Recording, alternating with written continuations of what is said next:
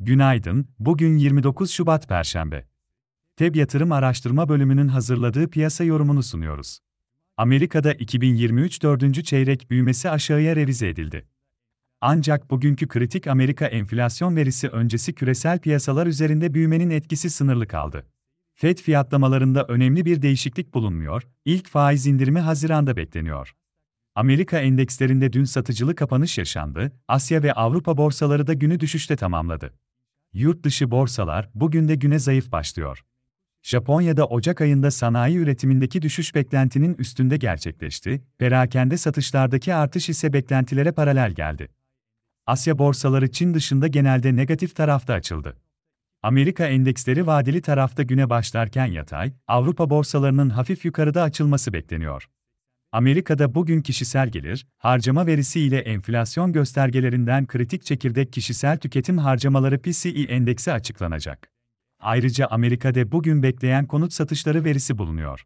Özellikle çekirdek PCE endeksi beklentiden yüksek gelirse Fed'den kısa vade için faiz indirimi beklentilerinin daha da zayıflamasına, dolar endeksi ve tahvil faizlerinde yükselişe, küresel hisse piyasalarında ve ons altın üzerinde yeni bir satış dalgasına neden olabilir.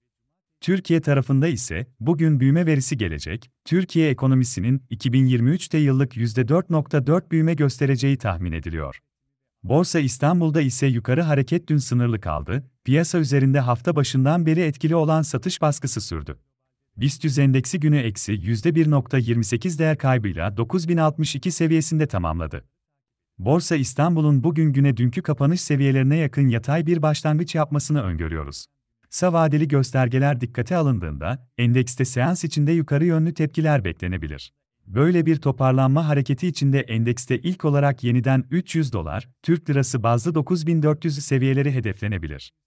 Günlük bazda ara dirençler olarak 9240 ve 9400 seviyeleri önemli olacak, ara desteklerimiz 8910 ve 8800 seviyelerinde bulunuyor.